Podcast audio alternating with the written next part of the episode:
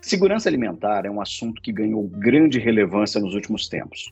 Somos um país que bate recordes de produção de alimento, mas, ao mesmo tempo, convivemos com grupos populacionais com pouco ou nenhum acesso à alimentação saudável.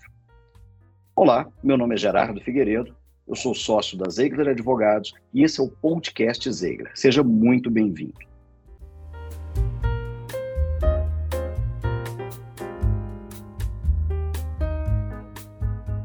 Para conversar a respeito desse e de outros temas, nós vamos falar hoje com Mariana Lacerda. Ela é advogada, gestora pública, mestre em Direito das Relações Sociais pela PUC de São Paulo e História da Arte com foco em Sociologia da Cultura pela Unifesp. Além disso, a Mariana foi chefe de gabinete na Secretaria de Turismo no Estado de São Paulo e atualmente assessora parlamentar. Seja muito bem-vinda, Mariana.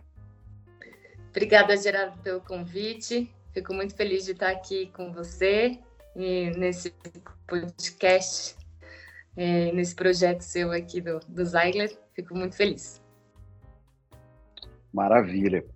Mariana, eu vou começar já conversando sobre política. Você se envolveu com política há algum tempo, a gente já conversa sobre isso é, também né, já, já há alguns anos, enfim. Ah, você é uma amiga de longa data. Eu queria entender como é que você se envolveu com a política, se esse era um desejo ou se algo que foi acontecendo, ou até se isso aí vem de família, assim, só para deixar claro, a Mariana é, é, neta do grande Mário Sérgio Duarte Garcia, uh, sem dúvida nenhuma, um dos maiores nomes da advocacia no Brasil, e eu pessoalmente, uma admiração muito grande uh, pelo seu avô, pela figura do seu avô, é, pelo que ele representou. A, é, a gente tem hoje aqui no escritório uma preocupação muito grande com a formação de jovens profissionais. Isso era algo que eu via muito no seu avô, é? em, em, em, ser um espelho para profissionais. Não sei se de alguma forma também o, o, papel do teu avô como um democrata convicto te influenciou nessa, nessa escolha. Gerardo, acho que sim. Quer dizer, é, a, a, a, influência do meu avô é total nisso. É, muito embora é, de formas muito. Acho que como eu me envolvi é uma coisa meio do acaso. Assim. é, eu, eu sou advogada de formação, a gente se conheceu né, na, nos meus anos de advocacia e tal. E eu achei que a influência do meu avô era me transformar em advogado, né? E, e quando eu fui para a advocacia, é, eu efetivamente acabei me envolvendo bastante com a política de classe.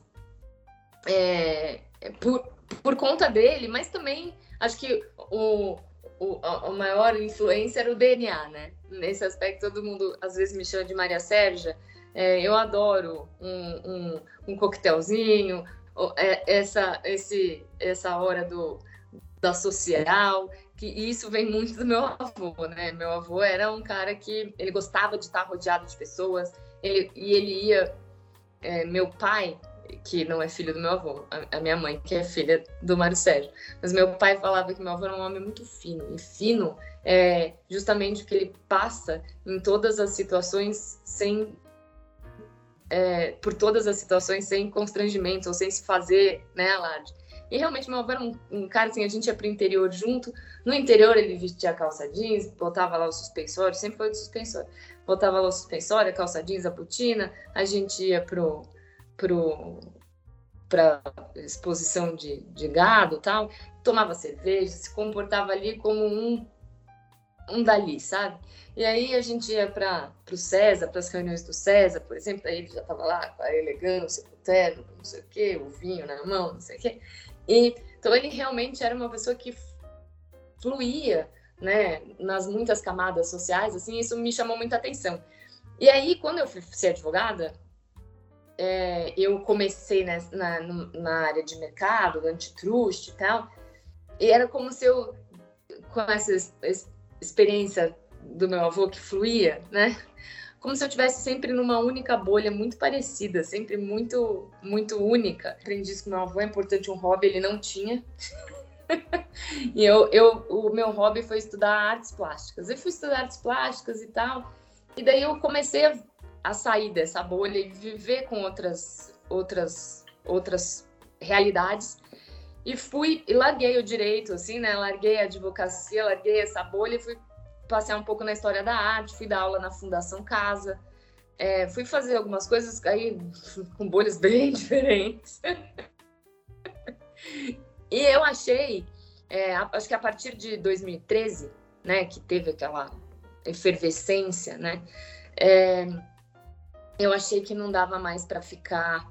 Eu sempre fui uma pessoa muito politizada, né, enfim, meu avô foi presidente do OAB, foi presidente do Comitê Suprapartidário das Diretas, então a gente sempre teve, né, dentro, meu avô foi secretário da Justiça, do governo Quércia, então a gente sempre teve ali um contato, né, mas nós, na, na minha família, não tem ninguém filiado ao partido, não tem ninguém... Mas aí, a partir de 2013, 2014, assim, aquela eleição de 2014 foi muito horrível, eu achei que é, não dava mais para ficar no sofá, reclamando no Twitter das coisas. E eu achei que depois de ter sido advogado, ter ido para a história da arte, também comecei a achar, falei, tô com um currículo muito bizarro é, para voltar para os lugares, entendeu? Da onde, da onde eu passei. Acho, acho que agora é só a política me. Vai te aceitar de volta só a política. Volta, só a política, entendeu? É uma brincadeira que eu faço, mas é porque é isso, assim, né? Eu acho que eu fui ver muitas coisas e, e, e aí eu fui para o governo do estado. E aí, numa dessas, assim, fui para o governo do estado, inclusive fui pra, pelas mãos de uma amiga que precisava de uma assessora para uma coisa bem específica é, de uma mobilização de violência contra a mulher, mas eu cheguei lá e encontrei o Fabrício Cobra, que era também é, das nossas relações aí, né, do antitruste, do, ele falou, mas Mariana, se eu soubesse que você queria vir pro, pro governo, eu já tinha te trazido. Eu falei, mas se eu soubesse, eu tinha te pedido que eu queria vir. Eu vim, assim, foi uma coisa meio que aconteceu, sabe? Então foi assim que eu me envolvi, na verdade. Acho que acho que tinha esse DNA dessa vontade de, de circular, de estar entre entre é, em diversos assuntos. Acho que o antitruste também me trouxe muito isso, né? Quando você trabalha com é, mercado, você entende de fibra de vidro, chocolate, cerveja, pasta de dente, biscoito, é, você fica com vontade de conversar sobre muitas coisas. E foi assim que eu acabei na política. É, só só para esclarecer, o Fabrício hoje ele é, ele é secretário uh, municipal né, em São Paulo, é um, um amigo em comum aí que a gente tem, também uma pessoa que tem dedicado né, os últimos anos aí da vida dele a, a política de uma forma bastante intensa, né? É, esse, esse é um ponto interessante, porque eu, eu, eu, eu ouvi uma vez uh, de uma pessoa que também acabou enveredando para a política, uh, que ele dizia o seguinte: é, se você tem a possibilidade de fazer, faça. Né? É. Faça, porque é, a, talvez a pior omissão seja você saber que você poderia ter feito e ficou quieto. Então, nesse ponto, eu te aplaudo bastante, assim como o Fabrício, assim como todos os outros amigos que a gente tem que acabaram né, aceitando esse desafio de dedicar em parte ou todo o tempo ao, ao bem comum, a tentar criar alguma coisa nova.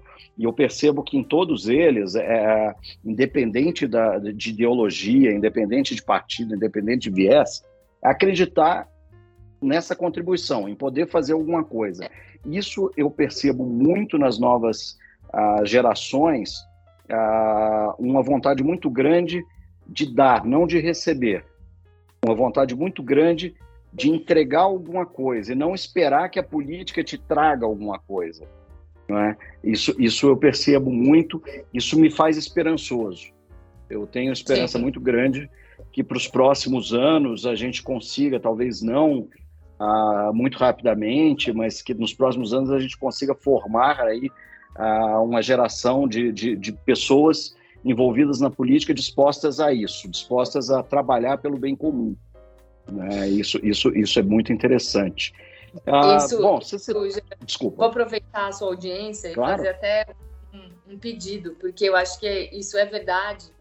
E mas a, a força de resistir é muito a força que a gente que vem com essa vontade, né?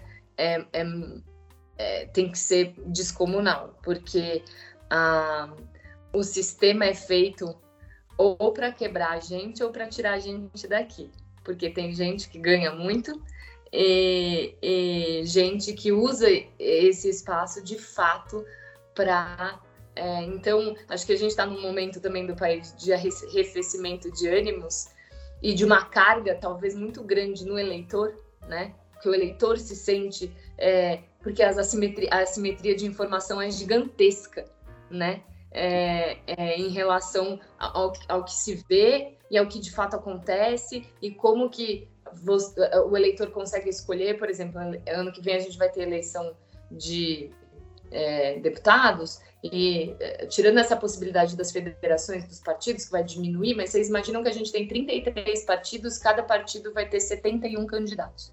Façam as contas.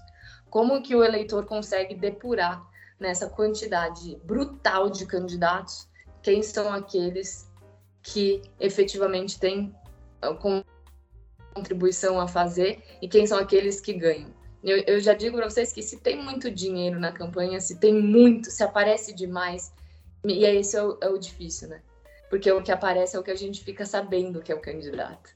E esse cara é, verdade.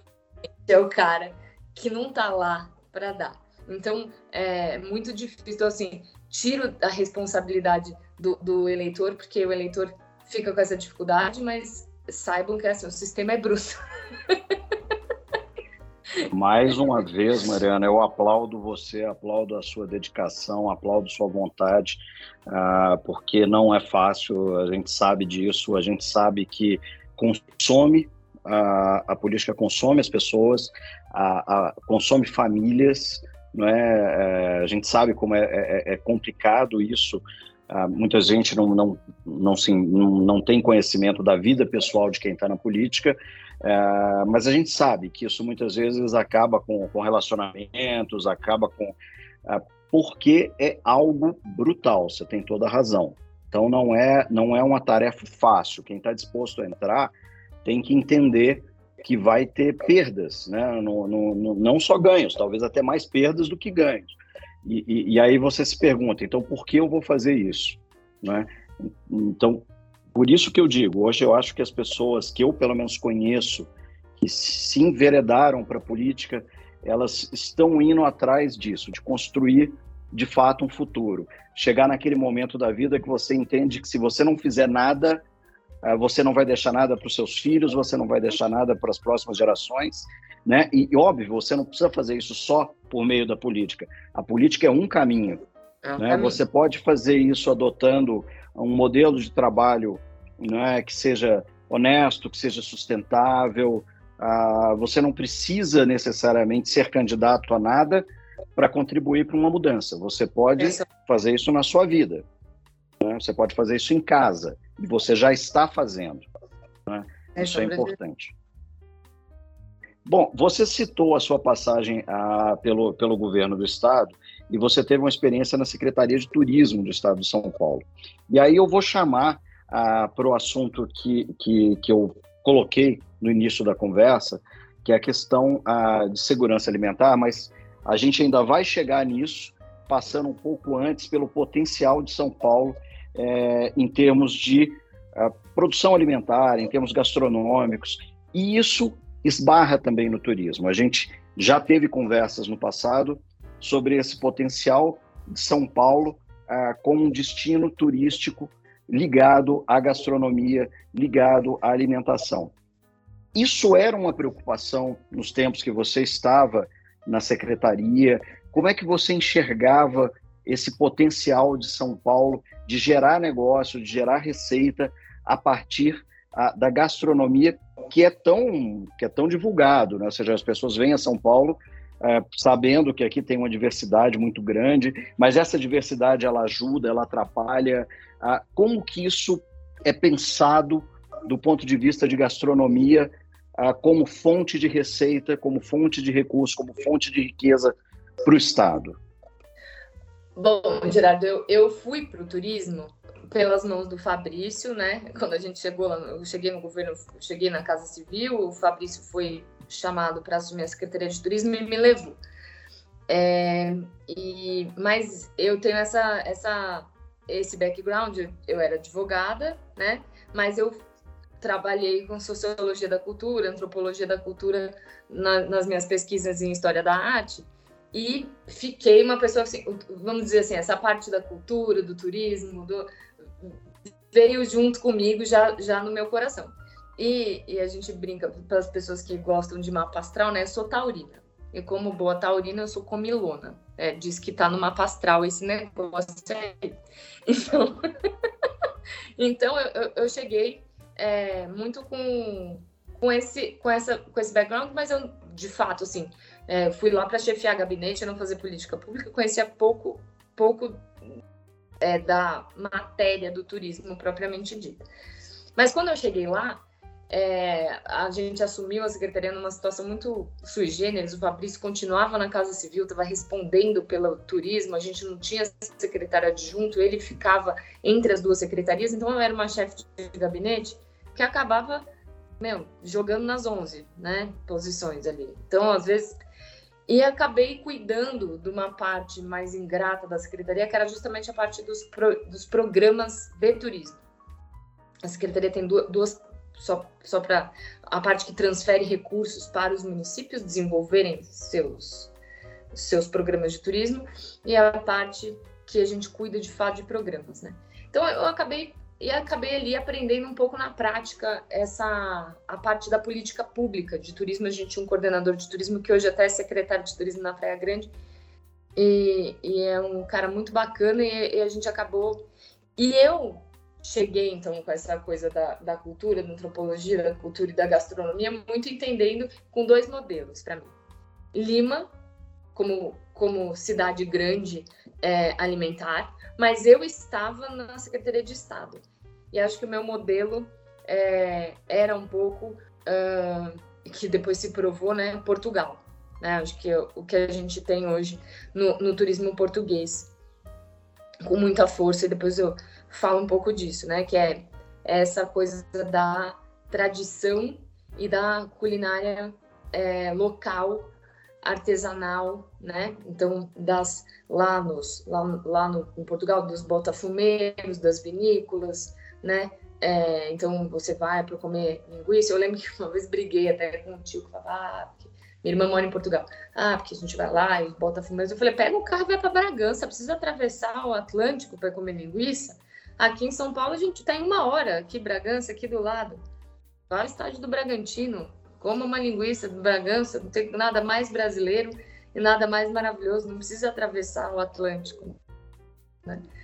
É, e aí eu via esse potencial, né? E aprendi ali, a gente tinha um programa ali na secretaria que chamava Sabores de São Paulo, que era tipo um, um Masterchef é, regional. A gente ia pelas regiões selecionando as melhores, a melhor comida local, e depois fazia uma feira de gastronômica do estado ali no Parque Vila Lobos, né? E, e, com esse programa eu me apaixonei pelo assunto né? Comecei a entender, gente, eu fiz aí ainda na, na, minha, na Secretaria de Turismo, me, me envolvi bastante na gestão, é, na preocupação da regularização do turismo rural e fiz uma coisa na secretaria que foi meio radical. É, isso, essa coisa, né, do, do chefe de gabinete que às vezes tinha que fazer política pública, nas feiras do estado, nas feiras de turismo, né, a gente participava da feira da ABAV, não sei o quê, é, os estandes do estado tinham ali um, um cara que fazia um sanduíche de mortadela. E eu falei, gente, mas a gente está em São Paulo, né? Aqui tem. É, ainda não tinha o queijo, a gente já vai chegar no queijo, mas eu falei, a gente tem geleia, biscoitinho, é, enfim, uma cachaça, é, uma gama de produtos que o Estado produz, vinho até, né? E hoje do, do, bom ao ruim, né? Hoje até a gente tem, né, lá em Pinhal. É, eu falei cervejas, eu falei, o estado tem uma produção, e o que que eu fiz? Tirei a nome da mortadela, criei um, uma situação até bem ruim, isso virou um, um assunto, e a gente começou, eu falei, a gente tem um stand, a gente paga, o estado paga esse stand, né?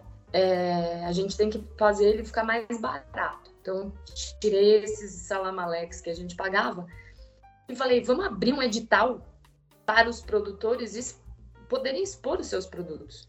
Porque tem que, na feira tem que ter um negocinho que faz a pessoa entrar na sua, no seu stand, né? Ele não vai lá pegar o, o flyer de boituva para você pular de balão. Ele vai pelo biscoitinho. Aí quando ele entra pelo biscoitinho, ele existe um existe um ritual das, dessas feiras de comerciais, né? Então eu falei, o biscoitinho é o nosso biscoitinho. E aí eu comecei a fazer um edital, fiz um, abri um edital para produtores do estado a gente não pagava nada por isso, né? Não cobrava deles também, mas eles tinham que fazer a logística, trazer os seus biscoitinhos e oferecer isso na feira como se fosse uma exposição. Depois ele dava o cartãozinho dele, ele podia vender, mas o, o ideal era vender também o estado como um é, destino gastronômico.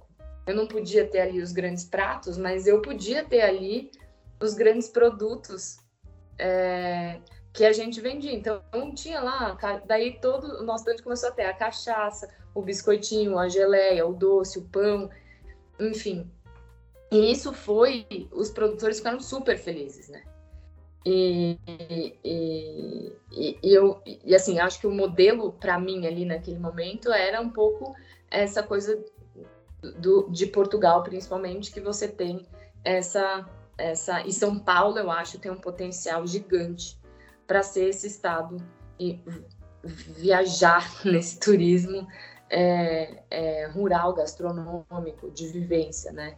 Então, então foi isso que me fez. E eu digo que eu me apaixonei pelo turismo, porque o turismo tem um potencial de negócios é, é, de desenvolvimento regional e econômico é, que num país desindustrializado, com a China vindo aí roubar os, os, os postos industriais, é um, uma, o turismo é uma indústria que a gente deveria muito é, investir mesmo, né?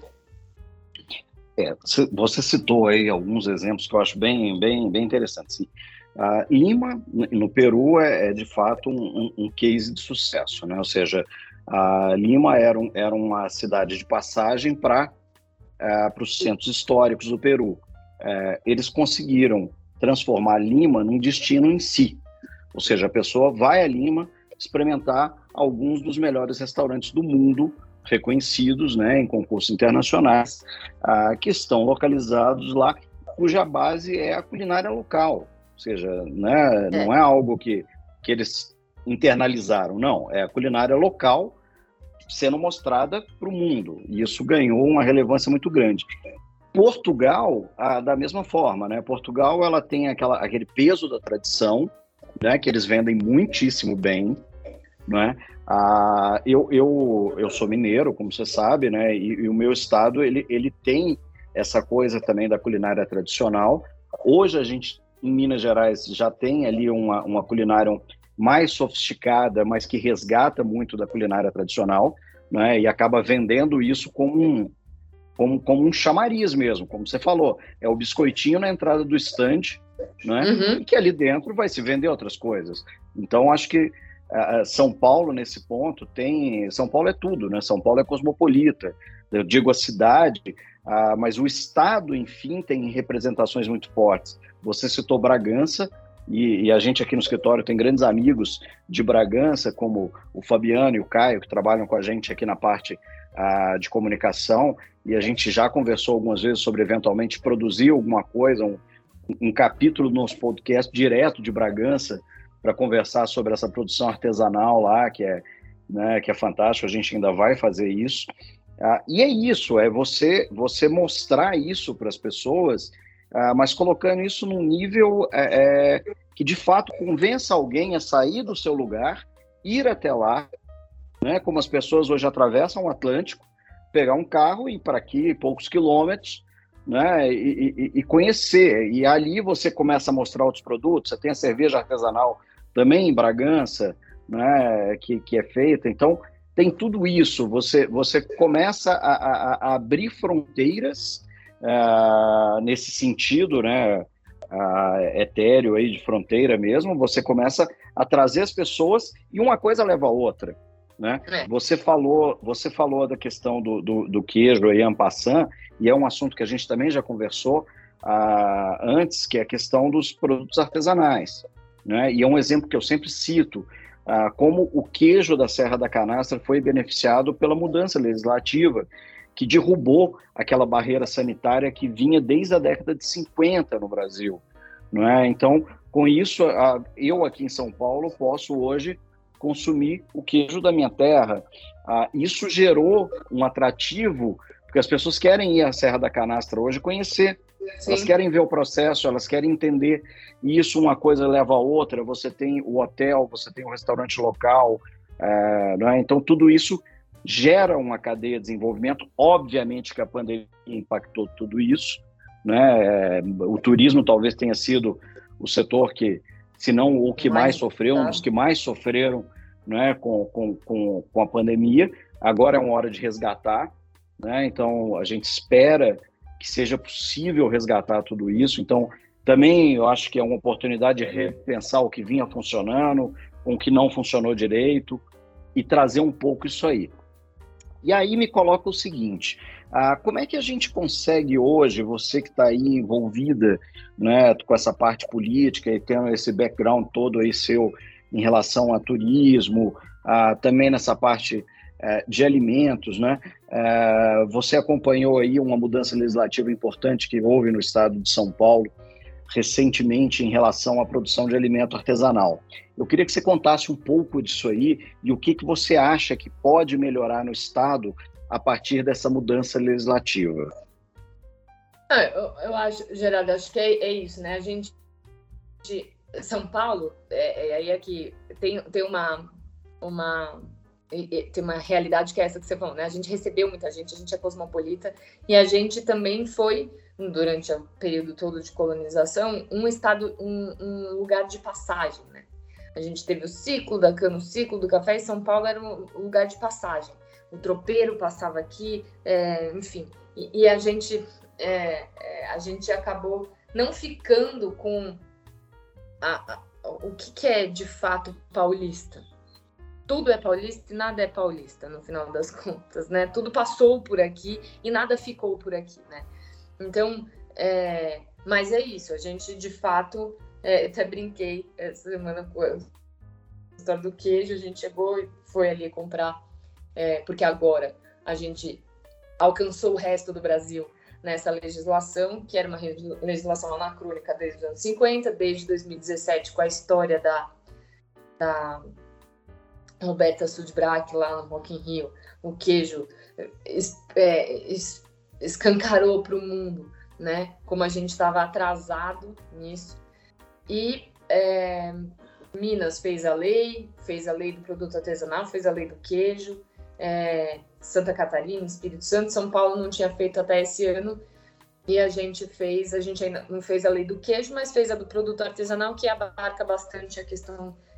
Tem lá o capítulo bastante extenso dos, dos produtos de leite. É, e a gente resolveu bastante a questão é, é, do queijo, né? E aí eu fui passeando, vim aqui para o interior, é, e aí fui passeando outro dia e parei num lugar e daí tava com a minha cunhada que é do Sergipe e ela falou, ah, queijo tipo de Minas. Eu, não, de Minas não. Queijo fresco. Esse queijo é daqui. Brincando assim, porque é, é, mas é, é, um pouco isso, né? tudo, tudo passou, tudo foi, e aí os outros ficaram todos. Não tem. O que, que é paulista? Qual que é a, a linguiça cuiabana, o queijo de Minas? Né? O que, que ficou, né? Hoje em dia até o café é de Minas. Né? Minas tem feito um café maravilhoso. É, é, Noel Rosa ficou atrasado, né? Ele cantava, né? São Paulo dá café, Minas dá leite e a Vila Isabel dá é, hoje, hoje, desculpa te interromper, eu, eu vi isso recentemente. A gente uh, tem, né, dentro dessa divisão de produção de café, Minas hoje responde por mais de 50% da produção de Sim. café no Brasil. Sim. Uh, de fato, houve um avanço muito grande. Sim. Então, assim, é, é, é uma coisa que. E São Paulo, ao mesmo tempo, né? Ainda que tenha é, mais de 50% da produção de etanol, aí não tem graça, né? A, não ser as cachaças, até, a não ser que a gente desvia, manda para o Alambique, não tem muita graça. Mas, mas não é só isso, é, é isso, né? Não é só isso.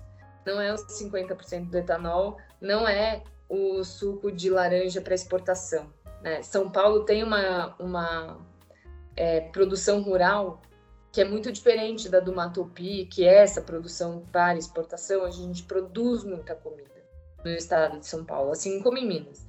Né? A gente produz o leite, tem muita produção de leite e de é, é, é, da a, agricultura é, familiar para alimentação, é, que tem é, terras menores, né? É, é uma configuração agrária muito, muito que privilegia isso.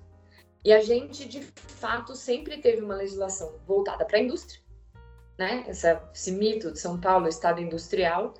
O Brasil não é industrial. A gente precisa também trabalhar essa questão da, a gente vende, a gente exporta o produto in natura, a gente exporta soja, a gente exporta é, é, grão, a gente exporta o suco de laranja, mas a gente não, é, o, suco de laranja a gente até industrializa, né? Mas assim, é, a gente produz e a gente tem uma capacidade de pelo menos fazer essa primeira, a primeira alteração, né? Que é o produto artesanal que é o queijo, que é a, a, a geleia, o mel, é, e aí falando dos produtos de origem animal, né, os, os meles, as carnes, né, a charcutaria, a, queijaria, enfim. E eu espero que essa legislação tenha traga para São Paulo o que trouxe para Minas, né, na oficialização do queijo. E essa semana eu já vim é, é, de férias, vindo, passeando, entrando nos lugares, eu falei, putz, que bom que a gente agora oficializou, porque era contrabando, né? Você contrabandeava aí o que tá lá quando você ia para Minas, você trazia no contrabando na mala proibido. É, a gente aqui não podia nem comprar, né? A gente aqui em São Paulo não podia, esse queijo não podia nem ser feito, né? O queijo de leite cru, até até agora, né? Essa lei foi aprovada agora em novembro, outubro. Então, é, eu, eu acho que isso vai trazer, a gente ainda tem muita batalha para organizar o turismo rural, tem uma lei que está. E, e, falo isso em termos fiscais, previdenciários, existe um enrosco é, em São Paulo, se você tem a produção é, rural e o, você não pode ter MEI, e aí para você fazer comercialização do queijo, é, você teria que ter uma outra, outra. E aí tem um projeto de lei agora no governo federal resolvendo essa questão é, fiscal aí, de organização da atividade, que vai ser muito importante. A gente tem no estado de São Paulo a Lei Paulista do Turismo Rural de 2017, que até hoje não foi regulamentada.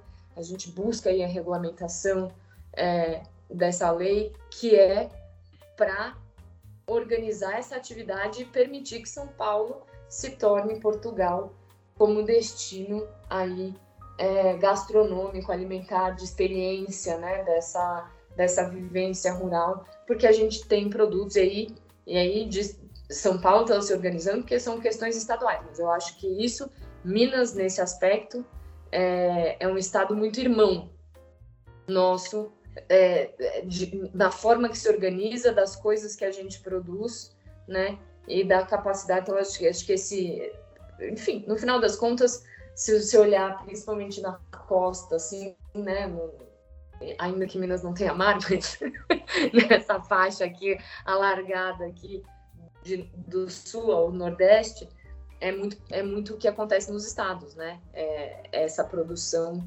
alimentar né, diferente do interiorzão do estado aí do Mato Pique, que tem mais essa produção é, exportadora, essa faixa que faz uma produção alimentar que teria uma capacidade da gente explodir como destino natural, cultural, né? É, então o Brasil tem uma vocação natural é, de turismo, a natureza privilegiada, é, tem aí aventura, turismo de aventura, não sei o que, a gente efetivamente colocar o turismo de gastronomia e experiência, que é o que desenvolve, inclusive famílias, né? As mulheres rurais, é, enfim, que, que dependem disso. Então, a gente tem uma potencialidade de se desenvolver economicamente por meio dessa atividade como nenhuma outra, eu enxergo. Mas talvez seja meu amor pelo turismo falando. Não, eu, eu acho que você, eu acho que você está certíssima e, e, eu não sei se você concorda comigo, uh, mas assim, exemplo, mais uma vez citando, exemplo do que aconteceu no Peru, em Lima, eu, eu, eu acho que isso depende não só de política, eu acho que talvez seja uma das áreas nas quais fica mais evidente é, que a iniciativa privada tem um papel importantíssimo. Né? Fundamental. Então, a gente não, não dá para esperar só que a política resolva a, a todos os problemas, não é? E, e, é preciso que as pessoas também entendam a, o potencial daquilo. E aí sim fazer a roda girar. Não é? Só uma, um, um, ponto que eu queria te falar também é o seguinte: apesar de né, dessa essa imagem, ah, ah, mas, São, mas São Paulo não tem algo que seja puramente de São Paulo. É, a gente tem aqui em São Paulo uh, o, o, único restaurante brasileiro reconhecido internacionalmente, que é a Casa do Porco, né? Uh, reconhecido internacionalmente e merecedor de estar entre os melhores do mundo. Né? Então, isso por si só já, já, já seria capaz de, de desenvolver uma grande curiosidade internacional. Né? Então, eu, eu como fazer para colocar outros nessa é. posição, né? Não, a gente tem o, a, a, Casa do Porco, a gente tem o Atala aqui, né? Com, com um instituto que pesquisa e que fomenta é, é, produções é, é locais e diversas, né? E com uma pesquisa, o Atala começou aqui em São Paulo, é, no, no Dom, é, é, tinha o PF, talvez mais caro não, do mundo, mas enfim, é, ele servia arroz e feijão, né? É, um, nunca tive a experiência de comer o feijão do, do, do, do Dom, mas ia bastante aquele outro que ele tinha, que agora esqueci, que é o que vendia só. O Dalvedito, não? Dalve, isso, Dalvedito, esse aí. Mas no Dom ele começou no Dom fazendo é, um almoço executivo, arroz e feijão, né? Então eu acho que o, e, e o Dom teve aí é, entre os melhores restaurantes do mundo. Sim, um... durante muitos anos, é verdade. E então assim, eu acho que eu, eu acho que isso faz, mas a gente tem o dom, a gente tem um Casa do Porco, a gente precisa ter é, e eu acho que a iniciativa privada é importante, a política é importante e nesse aspecto a população é fundamental. A hora que a gente abraça o que é nosso, é, com esse senso de pertencimento, né? Com arroz e feijão a gente tem isso. é, é, quando a gente abraça o nosso, o arroz e feijão, a, a nossa cidade tem um senso, uma, uma educação para a cidadania, que é fundamental, talvez, no desenvolvimento do turismo local. Porque é, o empresário desenvolve, né? O governo pode até ajudar na regulação, aí nessa organização da atividade, que é importante, mas as pessoas precisam abraçar aquilo que é de si e é, reconhecer aquilo como um patrimônio, né? A gente faz isso com arroz e feijão? Acho que fazemos. É, mas é isso. É, a gente a, fica como, como paulistas. Acho que uma vez uma, minha, uma amiga estava falando isso. A gente tem um pouco de um pouco de tudo e a gente fica como se fosse aquele é, café da manhã de hotel que todos são iguais, é, ou talvez uma CVC assim que é tudo é, é, assim, o melhor é comer o, sei lá, escargot com, sabe, assim, aquela coisa meio óbvia. e a gente não vai no porque não apurar o arroz e feijão, porque não dá pro Rodrigo lá do Mocotó, Balaio, que eu acho que é outro que faz uma comida, embora seja é, mais do Nordeste, em São Paulo, né? É, mas eu acho que a gente precisa desenvolver essa coisa local, esse amor pelo que é nosso, porque é isso que faz, é isso que fez Lima ser Lima. Mas eu, mas eu, eu, aí eu vou, eu vou dar uma opinião como alguém de fora e que veio para cá e que foi abraçado por São Paulo e que abraçou São Paulo. Né? Eu tenho um carinho muito grande por São Paulo. Minha filha nasceu aqui. Ah, enfim, embora eu nunca tenha deixado de ser mineiro, de me sentir mineiro. Ah, eu acho que existe uma questão interessante nisso, que é o seguinte: essa capacidade de São Paulo de ah, amalgamar as coisas e, e, e, transformar isso numa coisa paulista e paulistana. Então, é, como você citou, a, o mocotó e o balaio do Rodrigo são comidas que vieram do Nordeste, mas que de alguma forma elas ganharam uma cara paulistana. Não é? Então, é essa capacidade que São Paulo tem é, de aceitar tudo isso, né? é, e de alguma forma dar aquela cara paulistana para a coisa. É muito diferente você comer no balaio ou você comer no mocotó e você estar no Nordeste comer no Nordeste. Sim. Né? Ganha uma cara paulistana. Isso, isso é uma, eu, eu, eu, eu, eu vejo isso como uma qualidade. Muita gente pode criticar dizendo, ah, mas você, você, isso deturpa as coisas. Não, isso dá uma cara local para aquilo. E eu é, acho isso muito interessante. Não, eu, eu, sou muito defensora. Aliás, essa era, uma das, essa era uma das minhas maiores pesquisas na história da arte. É como o encontro de dois faz surgir um terceiro. Sempre. E esse terceiro pode ser. É, é, a troca pode parecer desigual, e, e, a, e, a, minha pesquisa especificamente não tem nada a ver com comida, mas era sobre a Virgem Maria né? Como é, a, a descoberta da América mudou a Virgem Maria para a Igreja Católica quando eles foram obrigados a sincretizar a Pachamama aqui. Essa foi a minha pesquisa quando eu fui na Bolívia. E é isso, do encontro é desigual, é lógico que é desigual. A gente não cultua a Pachamama, não, não serviu para que a Pachamama continuamos todos na Virgem Maria. Mas a Virgem Maria ganhou uma dimensão protetora, é, é, que inclusive trans, fez que a Virgem Maria fosse né, a líder dos movimentos de independência de toda a América Latina, é, que antes ela não tinha. Antes ela era a, a, a, a mulher do lar, né, como é que é bela recatada e do lar, né? Quando o, o, o, europeu chegou aqui, encontrou uma deusa protetora forte, não sei o quê, que teve que sincretizar, pintaram lá no Cusco para falar de Lima, né? Aqueles aqueles qualos cusquenhos, aquelas virgens triangulares, que tem toda uma reminiscência aí com a Pachamama, que sempre foi uma montanha, né?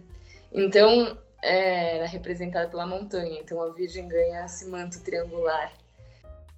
E, e eu falei, de, do encontro de dois sai um diferente. Às vezes não é, às vezes um é mais hegemônico, pode parecer menos e, e, a gente gosta de contar a história do vitorioso, né? Então, lá, como a Igreja Católica então destruiu todo mundo. Mas se a gente olhar bem, né?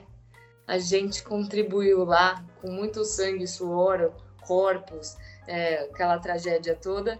A gente contribuiu, causou uma mudança lá no, no grandão. É, e isso serve para tudo na cultura. A comida para mim é um dos maiores, realmente, uma das maiores experiências disso, né? É, eu tenho um amigo japonês que fica, ele fala, ai, minha avó, ainda bem que morreu, que se visse um, um temaki, ela ia ficar puta. Isso.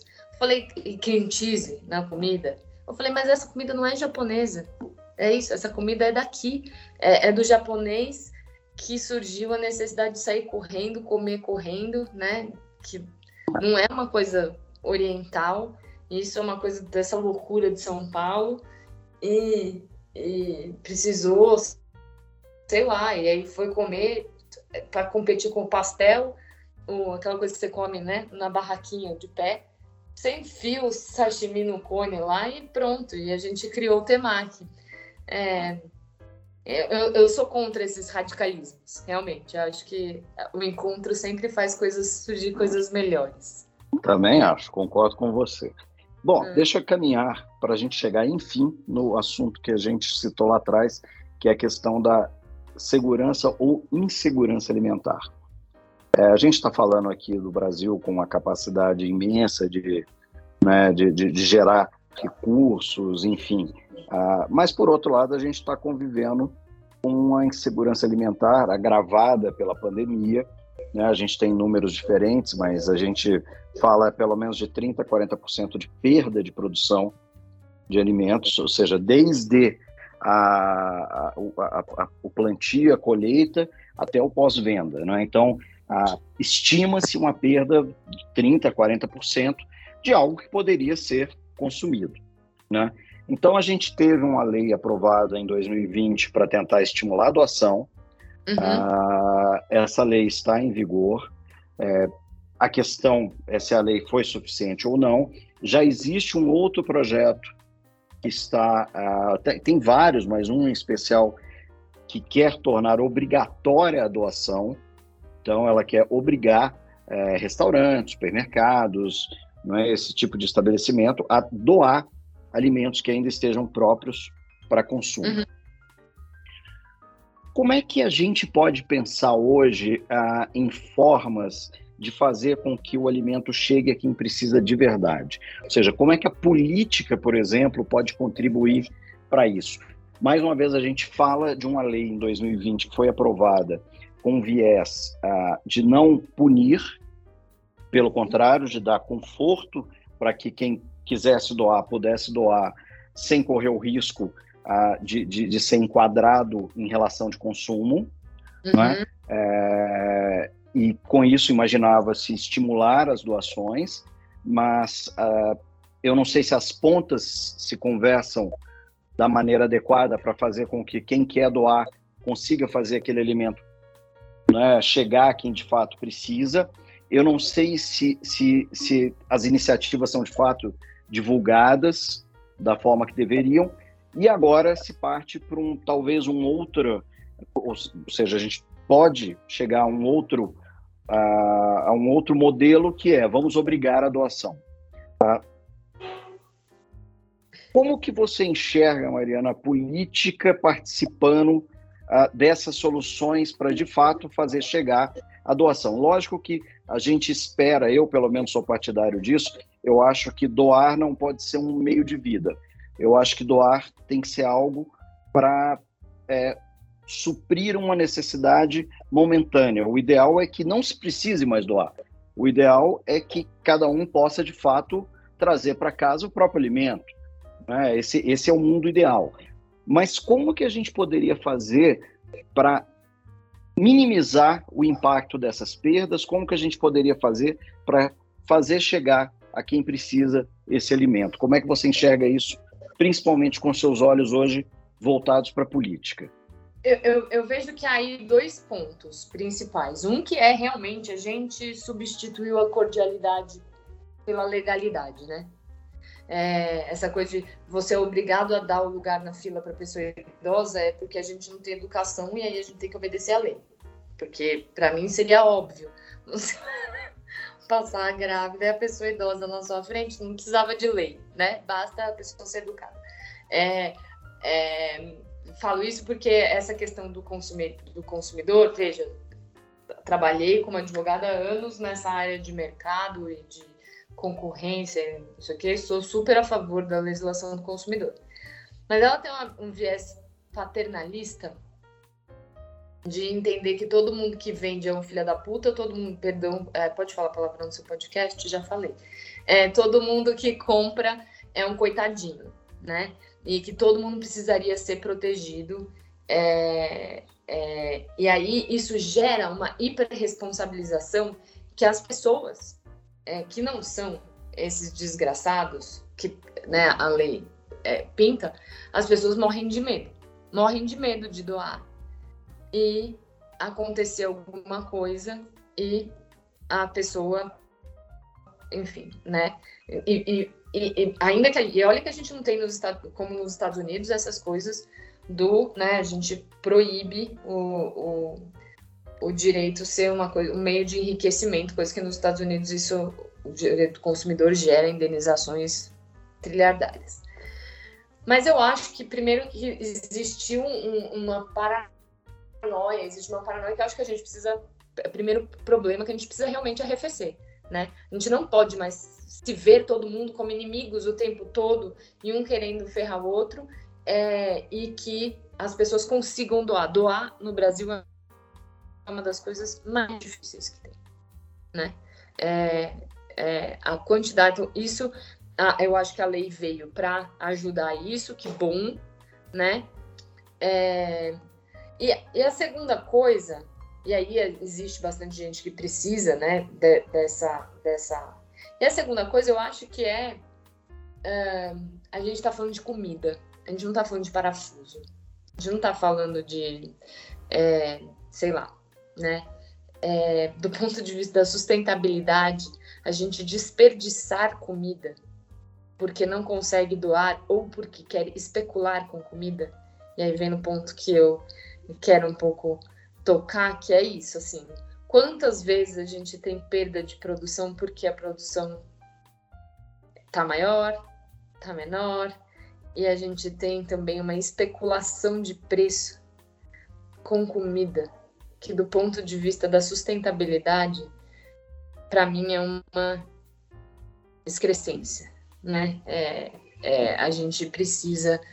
Estamos vivendo um momento de muita dificuldade econômica, por, muito por conta da própria pandemia, dessa retomada da pandemia, inflação é altíssima por conta disso. Eventos climáticos vão prejudicar safras, isso vai ter realmente uma é, flutuação no preço da comida, mas eu acho que é, esse também é um ponto. Também acho que doação não é meio de vida, mas também especular com comida é uma coisa que a gente não deveria permitir neste mundo. E aí eu acho, e aí vem o, então eu acho que são dois pontos, dois pontos de regulação de mercado que eu acho que a gente devia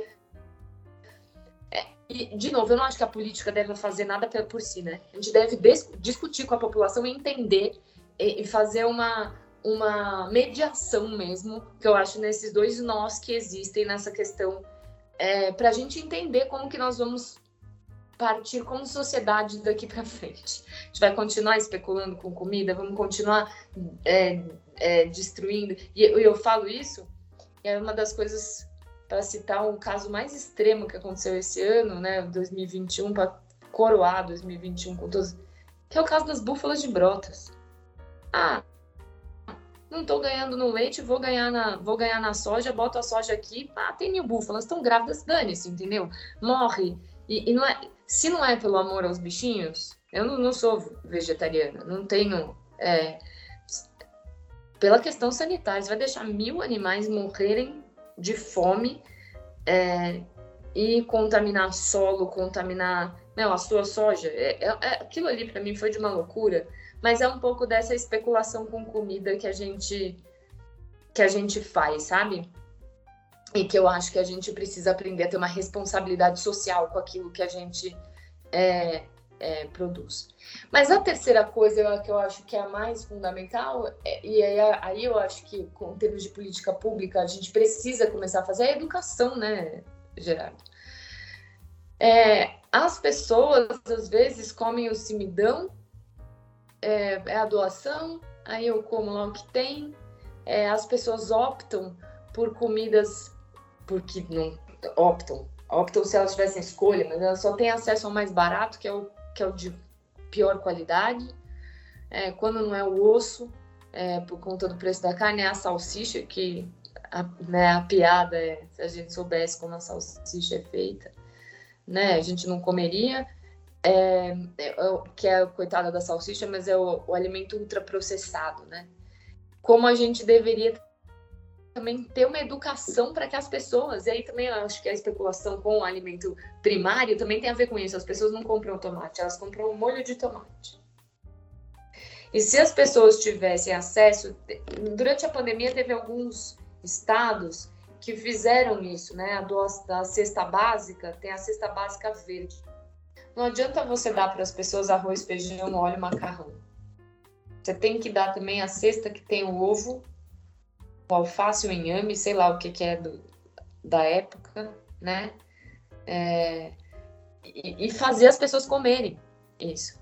E voltando aqui para São Paulo, eu faço essa piada, né? Eu, eu brincava no, no ano passado, é, que teve a campanha eleitoral, eu falava assim, vai, eu vou fazer uma lei, é proibido servir baião de dois sem coentro na cidade de São Paulo, né? Porque o paulista não gosta de coentro. Tem uma questão genética que falam que para algumas pessoas o coentro fica um gosto de sabão, mas existe uma questão é cultural. Nós não conhecemos o gosto do coentro. Nós não é, Aí eu brincava, coentro na comida das crianças. Era um xiste, assim, que a gente ficou brincando que era um candidato de direita, de esquerda, de coentro, né? um pouco essa piada.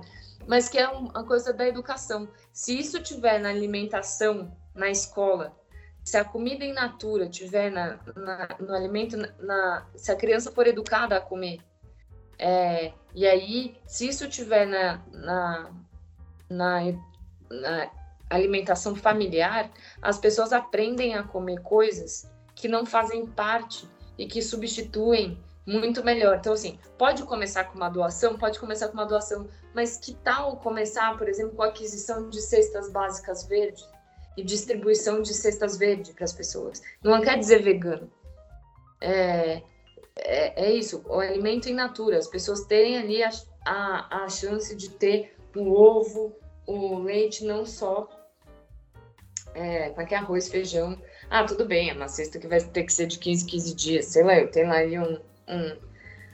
Mas é uma coisa de educação, que eu acho que é hoje a maior palavra que a gente tem, que não é, e, e a gente não pode é, é, comemorar, por exemplo, a alta do preço da carne, exercendo uma pressão sobre as pessoas, que daí agora as pessoas têm que comer legume, porque não vão comer a carne. Isso é pelos motivos errados.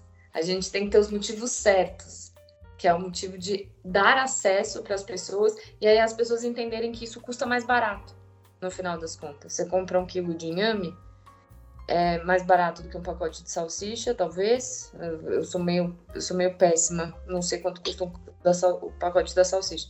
Mas dá para você fazer a sopa, dá para você fazer é, purê, dá para você fazer tal coisa, se você, você aprender a aproveitar, enfim, uma série de coisas que eu acho que a gente precisa também que acima de tudo, o grande trabalho da política nessa parte se é, é a educação alimentar.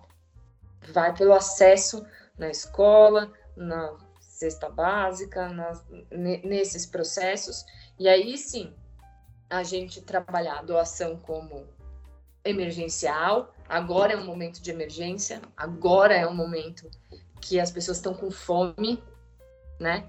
Muito por conta do aumento do, é, da, da, demanda na, na, no pós-pandemia, né?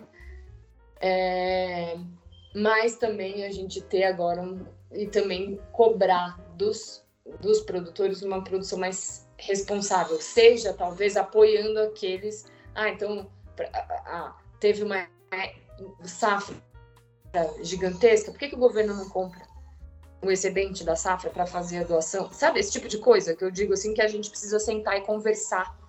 É o governo que tem que comprar? É a para fazer a cesta básica? É, sei lá, não importa, né? Uma, coisas não sei, não sei se eu tenho as respostas certas. Eu acho que as respostas vão ser construídas é, com as pessoas. Mas eu vejo esses três pontos, assim, especulação com comida, eu acho inadmissível. É, doação tem que ser facilitada e concordo com você. Ela é, tem que ser pontual, ela tem que ser emergencial, mas existe uma questão de política pública e de educação para uma alimentação melhor que é feita através da alimentação na escola, através desses programas sociais de cesta básica que podem abarcar cestas básicas verdes, e isso a política e o, o Estado pode atuar. Não sei se você, você acha que eu tô falando uma asneira gigantesca, mas... Não, não, não, não, não acho, não acho de jeito nenhum. Eu acho, uh, eu, eu, eu, obviamente, né, eu tenho, eu tenho também as minhas, minhas próprias opiniões sobre isso. Uh, eu acho que a gente tem uma capacidade produtiva tão diversificada uh, no Brasil que a gente tem sim condições de, de, de fazer chegar. É, porque, veja bem, eu acho que existe uma diferença. Eu acho que a gente tem os momentos de crise, né, e, e esses eu espero que sejam de fato pontuais. Né? Então, uhum. nesses, a gente não tem muito o que pensar. Ou seja, vamos doar o que tiver e vamos tentar resolver aquilo. Ok. E aí eu acho que existe um segundo ponto, é, e que aí eu, eu, eu, eu, eu, eu tento puxar um pouco da tua ideia, que é você também tentar trazer uh, um complemento ao mínimo que a pessoa pode ser capaz de trazer para casa. Então, se ela é capaz de trazer o arroz com feijão e a salsicha, ah, vamos, vamos, vamos tentar complementar com outras coisas. E aí, talvez essas doações elas ganhem um outro viés, uma outra perspectiva, que é melhorar a alimentação das pessoas. Né? É, então, acho que a gente tem duas situações, uma emergencial crítica, e nessa eu acho que tem que fazer chegar de qualquer jeito, né? A gente, isso é inadiável, não tem como, ou seja, de tudo que a gente pode esperar, uh, alimento não é, não é uma dessas coisas. Né? Então isso tem que chegar e tem que chegar rápido. E aí eu acho que tem muito que se conversar a política, a iniciativa privada, é, legislativo, executivo, judiciário, em destravar o máximo possível né, é, para que as coisas possam sair do lugar a e chegar ao lugar B a, com o mínimo de intermediário possível, da melhor maneira possível, em ótima condição de consumo. Ponto. Precisamos rediscutir prazo de validade de produto? Por que não? Vamos rediscutir o prazo de validade de produto. Né? Ah, tudo isso tem que ser repensado. Ah, ok, maravilha, conseguimos de alguma maneira minimizar esse impacto? Então agora vamos discutir como que a gente faz para melhorar a, o acesso das pessoas a uma diversidade de produtos que a gente tem capacidade de prover. Né? Eu acho que tem tudo isso e tudo isso tem lugar. É, Enfim, isso... essa, essa. E segurança alimentar não é só um assunto de crise. É um não, assunto... não. É, eu acho isso, né? A, a, gente tem que ter o melhor acesso com é, um, um, maior acesso a, a, maior quantidade de pessoas a uma, a uma alimentação que seja saudável. Eu, a gente vê isso é, e não precisa, né, não precisa ir longe, não precisa nem é, é, quanto melhor você se alimenta, né, menos você tem isso, isso aí é politicamente pensando, né, isso é menos gasto com saúde, né, com o, o sistema sem de saúde. Dúvida, é, é, sem dúvida. É coisa fundamental. E o Estado, e a, o, as políticas públicas, vou falar assim, né, tem a tarefa, eu acho, de é, muitas vezes também é, proporcionar é, é, opções para a população. Se você deixa as pessoas terem opções pelas suas próprias vidas, assim, né? Tipo, ah, tá aqui tudo, tudo livre é, que você recebe seu salário, as pessoas cobram o que querem, a, a, pessoas, a, pessoa vai comer bolacha com salsicha, ah, mas é a opção dela. Às vezes não é a opção dela, é isso que falando, né? Às vezes é, é, é falso, é uma opção é falsa. É o que tem, às vezes é o, é o que tem. tem. É o que tem. Claro. E a gente não percebe o quanto isso está em, em é, isso pressiona o nosso sistema de saúde, o quanto isso pressiona o nosso sistema previdenciário, o quanto isso pressiona a nossa, a nossa incapacidade de desenvolvimento, porque essa pessoa não come bem, não trabalha bem, não, é, é, é uma série de, de impactos. Não, você tem toda a razão. Essa, essa, toda essa parte, na verdade, ela está interligada. Né? Quando você fala em, em segurança alimentar, você está falando em saúde. Quando você fala em saneamento, você também fala em segurança alimentar. Enfim, tudo isso está conectado. Né? É parte de um todo. Não dá para Não dá para pensar nisso de maneira isolada, embora a, a dedicação precise ser muitas vezes segmentada para tornar mais eficiente a resposta, claro. né, mas sabendo que você vai que você quer aquilo para gerar uma série de outros resultados. É né? óbvio. Basicamente é isso. É. Mariana, te agradeço demais esse bate-papo. Ah, obrigado, obrigado pelo teu tempo, né? obrigado pela tua disponibilidade, a tua boa vontade. É, eu te desejo aí muito sucesso nos caminhos que você escolheu para você. Ah, você é uma pessoa que tem muito a contribuir. Eu sei disso, eu te conheço, a gente já se conhece há anos. Eu quero te agradecer demais por ter participado desse nosso podcast. Se você quiser deixar uma mensagem final aí, por favor. Não, eu queria primeiro agradecer você, desejar aí pro, pro, escritório que já tá velho, né? Mas é novo ainda. já tá aí é, muito, muito sucesso, Gerardo. Eu acho que é, é, o que vocês fazem aí, acho que é isso, né? As segmentações e, é, é uma parte bastante importante que eu, né, da, da, da, do cuidado aí da administração da justiça para essa para esse para esse segmento que é bastante é, importante e do qual a gente no Brasil ainda depende muito, é, que é a questão alimentar, né? Eu acho isso é, um assunto realmente fundamental, não só porque eu gosto de uma boa mesa, e porque realmente é o que mantém né, todo mundo de pé e vivo. E dessa vida, fala que a gente não vai levar nada, a não ser aquilo que a gente come. É a única coisa que a gente leva dessa vida. o resto fica, ou a gente consegue levar. Então, é, é eu acho que, que é isso. Eu desejo muito sucesso aí para vocês, que esse 2022 seja muito melhor que o 2021 que passou. Tá ótimo. Bom, eu conversei com Mariana Lacerda, meu nome é Gerardo Figueiredo, eu sou sócio da Zegler Advogados. Muito obrigado para quem ficou até aqui nos ouvindo.